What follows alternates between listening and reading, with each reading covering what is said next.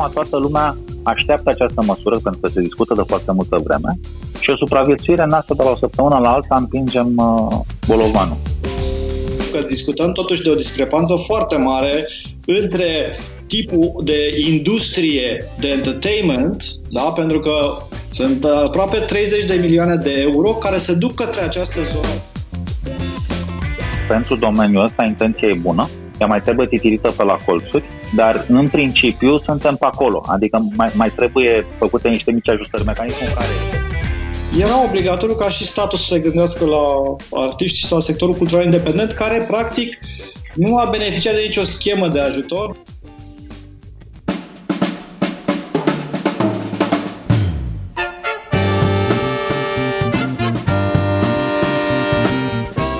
Timpul prezent cu Adela Greceanu și Matei Martin.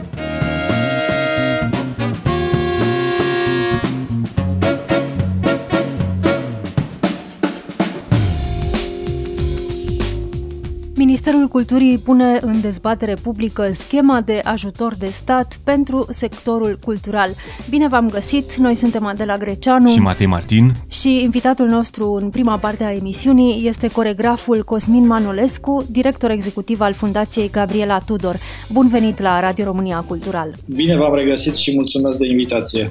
Au fost multe discuții, multe nemulțumiri în mediul cultural independent pe tema măsurilor pe care le-a luat sau ar fi trebuit să le ia statul pentru sprijinirea zonei independente a culturii. Ați participat la câteva dintre întâlnirile reprezentanților guvernului cu reprezentanții zonei culturale. Cum s-au desfășurat uh, aceste întâlniri și în ce măsură ați fost ascultați? Avem o istorie lungă, ca să zic așa. În uh, sfârșitul lunii mai, începutul lunii iunie, când ieșeam din uh, starea de urgență, am făcut împreună cu alți colegi o scrisoare în care am cerut, printre altele, un sprijin financiar de urgență pentru sectorul cultural independent din fonduri europene. Deci, cumva, în momentul respectiv, la nivelul Uniunii Europene se anunțaseră niște fonduri dedicate pentru diferite acțiuni de reconversie și de sprijin uh, pandemic și cumva și din perspectiva altor documente sau altor inițiative din alte țări europene am propus Ministerului Culturii acest lucru. Am ajuns uh, după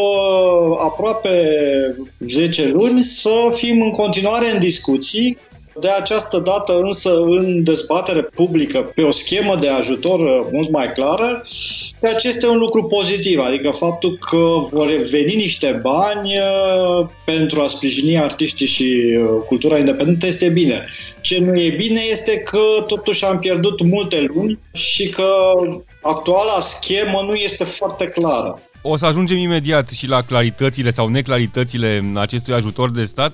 Până una alta, Cosmin Manolescu, e o întrebare legitimă, poate și o pun mulți dintre ascultătorii noștri. De ce este nevoie de ajutor de stat pentru sectorul cultural? Pentru că, deși nu suntem considerați uh, o ramură esențială, ca să zic așa, Cultura este extrem de importantă în dezvoltarea României. Să nu uităm că totuși cultura a fost unul dintre puținele arme care au luptat uh, pentru starea de bine mentală și fizică a oamenilor în pandemie, în lockdown, toată lumea a citit o carte, s-a uitat la un film, a văzut un spectacol online sau a urmat un curs de dans online, ceea ce cred eu că e un lucru important, adică fără cultură existența noastră e foarte săracă. Și din acest punct de vedere, cred că așa cum statul a ajutat Horeca, de exemplu, foarte mult, și cultura trebuie ajutată. Desigur că la nivelul instituțiilor publice lucrurile au fost diferențiate, pentru că angajații și-au primit salariile, chiar dacă au lucrat sau nu au lucrat.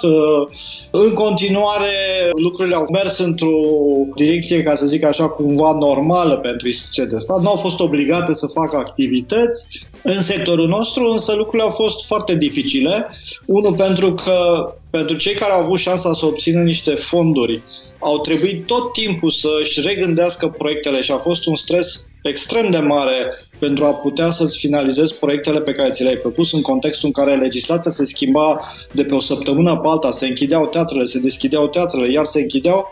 În același timp există și această problemă a riscului infectării, care în relația cu publicul e complicată și a trebuit să ne gândim la tot felul de formule, a trebuit să facem multe teste, de exemplu, PCR, pentru că dacă te duci într-un context, dacă faci un atelier, să zic, chiar dacă e în aer liber, e obligatoriu cumva să-ți faci un test PCR. Deci, pentru toate aceste lucruri, inclusiv aceste costuri medicale, dezinfectant, măști, mănuși, teste, era obligatoriu ca și statul să se gândească la artiști sau sectorul cultural independent, care practic nu a beneficiat de nicio schemă de ajutor. Desigur, a existat acea ordonanță care a dat o indemnizație, dar care e discutabilă despre impactul pe care l-a avut, despre modul în care a fost aplicată, despre faptul că acum artiștii care au aplicat trebuie să dea o sumă importantă înapoi la stat în luna martie lucrurile au fost destul de dificile. Am cerut în mai multe întâlniri un sistem de finanțare nebirocratic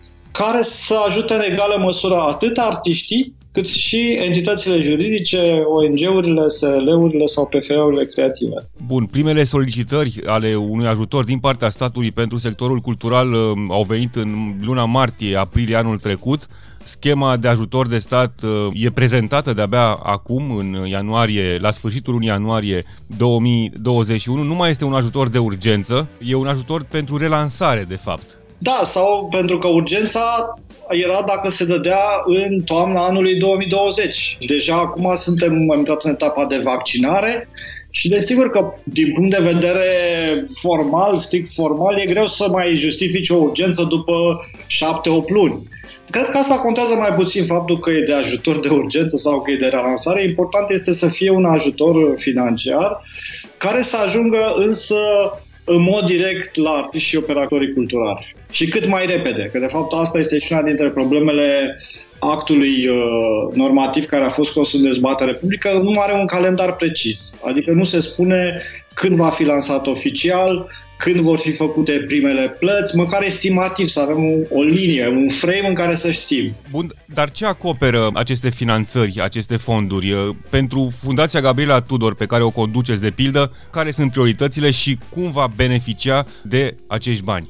În urma tuturor discuțiilor, pentru că trebuie să înțelegem că Ministerul a discutat cu mai mulți parteneri și cu mai multe domenii artistice, care fiecare a venit cu doleanțele sau propunerile respective. Forma finală la care Ministerul a ajuns e o schemă de ajutor pe două nivele, ca să zic așa, o linie direcționată către festivaluri, edituri uh, și librării în principal și evenimente cu public uh, care beneficiază de vânzări de bilete într-o limită minimă de 120.000 de lei. Ca să intri în această linie de finanțare, trebuie să fi vândut bilete de peste 122.000 de lei. Deci 122.000 de lei, nu știu cum s-a ajuns la această cifră, Însă e clar că pentru niște organizatori, niște spații mici care au, nu știu, 30-40 de locuri, care au o politică de bilete care este poate mai mică, care să vină mai în ajutorul publicului care nu-și poate permite să plătească la Teatrul Național 100 de lei sau 150 de lei, suma poate fi dificilă, adică e posibil ca unii operatori să nu fie. Pentru ceilalți ă, s-a creat o altă linie de finanțare sub forma unor microgranturi în valoare de 8.000 de euro care sunt deschise pentru operatorii culturali, în principal SRL-uri și ONG-uri, care nu au vândut bilete. Deci, practic, toate proiectele de educație, de formare profesională, de creație artistică, de mobilitate, toate activitățile unde nu vindem bilete, intrăm în această zonă care este o sumă fixă, însă care, paradoxal, nu știm exact cum se va acorda, pentru că și aici este una din problemele pe care le-am identificat eu în textul scos în dezbatere publică, în timp ce la anexa 1, cum se spune, adică linia de finanțare, care, ca să înțelegem, linia 1 este o linie de cofinanțare a proiectelor culturale. Deci a fost gândită ca o schemă care finanțează proiectele culturale într-un regim de 80%, urmând ca 20% operatorul cultural să contribuie în numerar. Atenție, fiind o schemă de minimis, practic nu putem să aducem bani din alte proiecte sau din alte finanțări pe care le avem. Deci suntem obligați cumva să apelăm la public, adică să vindem bilete. Ceea ce, în opinia mea, e un pic uh, discutabilă, însă, desigur, asta a fost decizia Ministerului de a lansa această schemă de ajutor sub această formă, schemă de minimis, care este discutabilă din punctul meu de vedere. Care sunt, uh, de fapt, cele mai mari probleme ale celor care lucrează în domeniul uh, cultural independent, artiști, uh, manageri culturali și tot felul de, de alți lucrători, pentru că nu e vorba aici doar de artiști. Da, exact. Adică sectorul ăsta nu e format numai de artiști. Sunt și manageri culturali, și PR, și light designer, și sound designer. Adică cumva ecosistemul ăsta este mult mai larg. Problemele sunt în principal legate de niște costuri care trebuie acoperite și care, din păcate, dacă nu obții o finanțare la AFCN, o finanțare care oricum e discutabilă, pentru că e greu să faci proiecte culturale acum. Ce fel de proiect să facem acum pentru acest context pandemic care să stea în picioare și să însemne ceva pentru public până la urmă. Deci dacă nu ai parte de această mică finanțare, practic uh, n-ai cum să existi. Și atunci această sumă de bani poate să acopere niște costuri de chirie, niște costuri de utilități, un onorariu pentru un artist, poate un onorariu pentru tine, să zicem, care poți să-ți acorzi o perioadă de câteva luni să-ți regândești practicile artistice, adică să te gândești ce proiecte să faci. Sigur că aici lucrurile sunt un pic discutabile din perspectiva schemei de ajutor, pentru că, practic, conform schemei, orice tip de cheltuială este eligibil. Lucru care iarăși nu este ok, pentru că un lucru important, artiștii nu sunt eligibili beneficiari direcția acestei scheme. Dar principiul de la care pornește acest ajutor de stat este tocmai ca banii, finanțările să fie îndreptate spre organizații și nu spre oameni, dar aceste organizații să împingă mai departe banii prin onorarii oferite artiștilor care produc la rândul lor, nu, plus valoare prin ceea ce creează.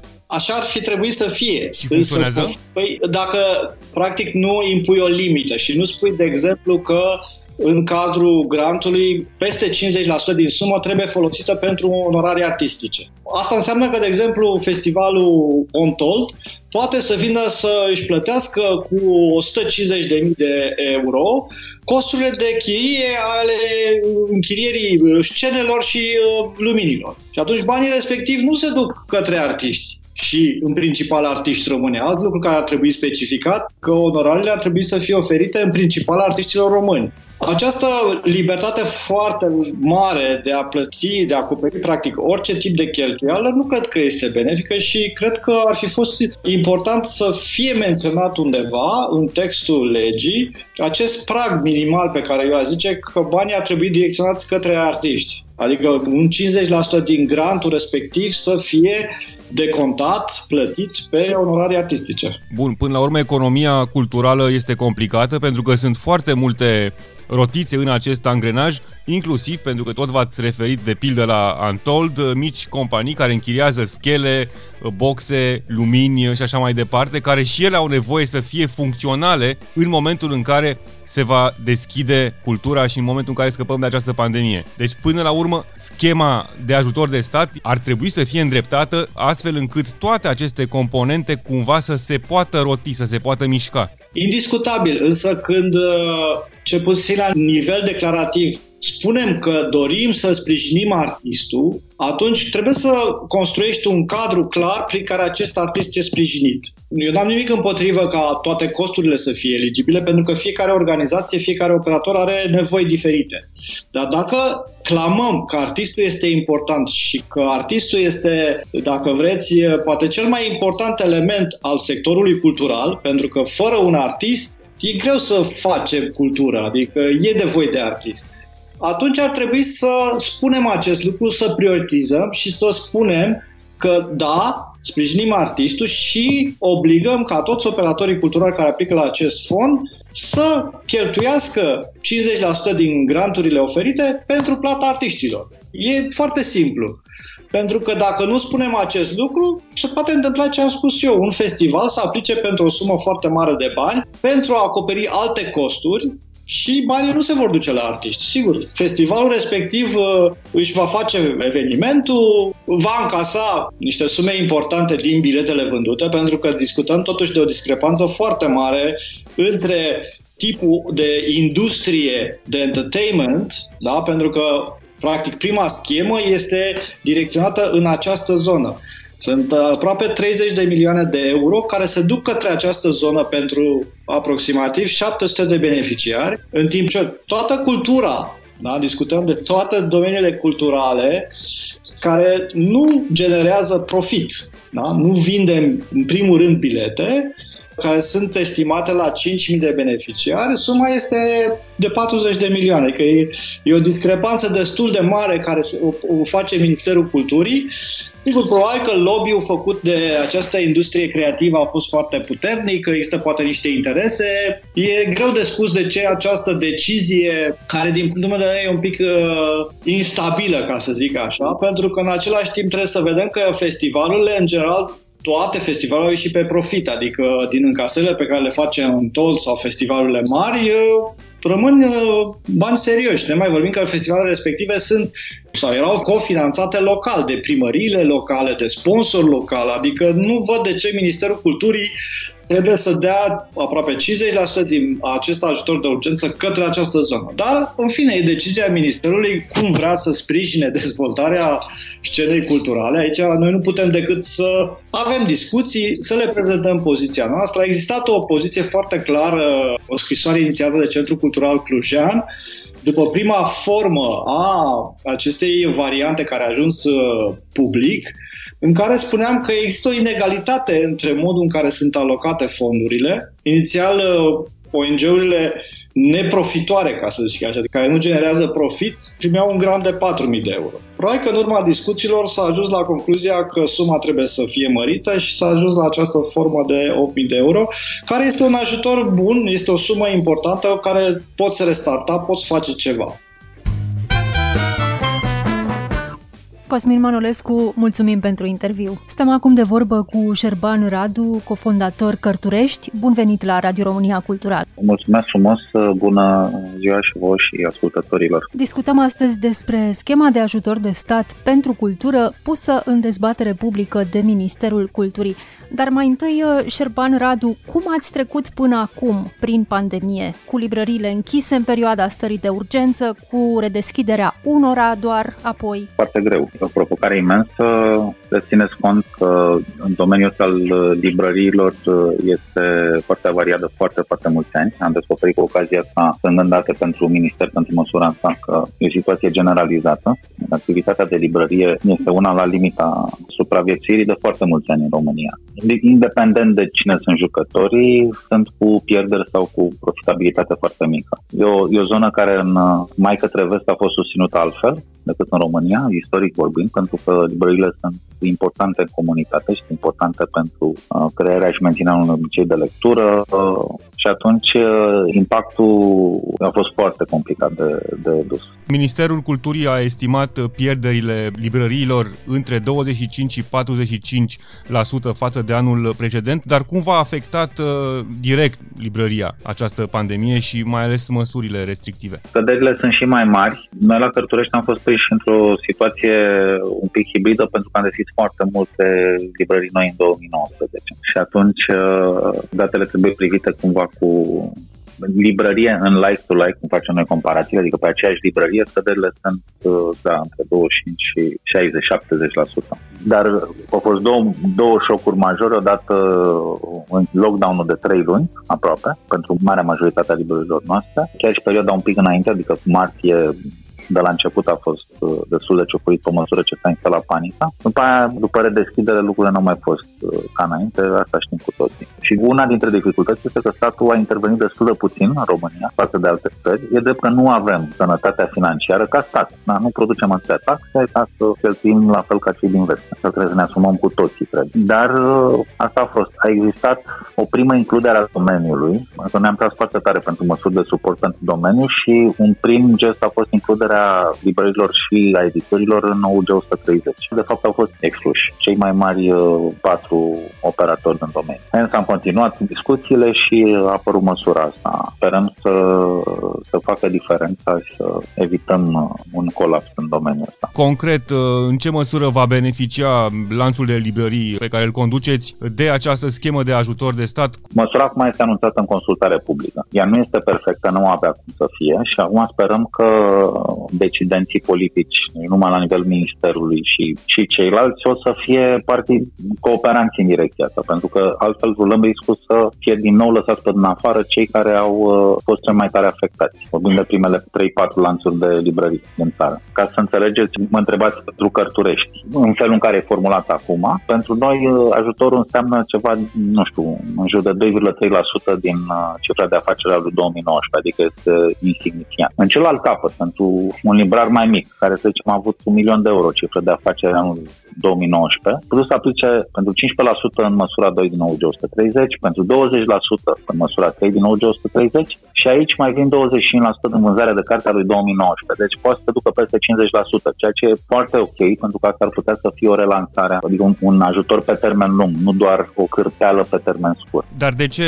de ce spuneți că puteți beneficia uh, doar de o sumă echivalentă cu aproximativ 3% din cifra de afaceri pe anul trecut? Mai puțin pentru că în forma actuală este o limită pusă per companie. Aici noi suntem sancționați pentru că am deschis foarte multe librării și compania a ajuns mare. Avem o singură firmă, nu sunt împărțite pe 17 firme și atunci limita aceea de 800.000 de euro. La cifra noastră de afaceri de aproximativ 35 de milioane în 2019, cu 560 de angajați, cu mii de colaboratori, furnizori, sute către mii de evenimente pe an, adică pur și simplu suntem cei mai mari din domeniu. Și atunci asta rezultă. Este nenecesară, natura măsurii nu implică o limitare tehnică, pentru că e o metodologie care permite. Uh, dar aici suntem într-o situație în care oamenilor le e frică un pic, uh, este mai o mentalitate în asta colectivistă fie ajutați cei mici și cei mari. Librăriile Cărturești au anunțat uh, chiar la începutul stării de urgență că asistează plățile. S-a deblocat situația între timp? S-a deblocat chiar de atunci. Noi am anunțat asta atunci pentru că o chestiune tehnică s-ar putea să vă plictisească ascultătorii. Existau bilete la ordine, un fel de cecuri, un fel de unelte care se trăgeau banii automat din contul nostru, nu mai în casa, dar banii erau trași automat fără să mai ordonăm noi asta, de angajamente anterioare, care vizau nivelul anterior al încasărilor, nu pre zero cum uh, s-a materializat atunci. A fost o chestiune în, într-o săptămână sau două, am lămurit foarte clar lumea și am continuat să facem plățile. Am avut un comportament, uh, sper eu, exemplar. E foarte greu să plătești la toată lumea ca și cum ai fi deschis când tu ai fost închis cu forța.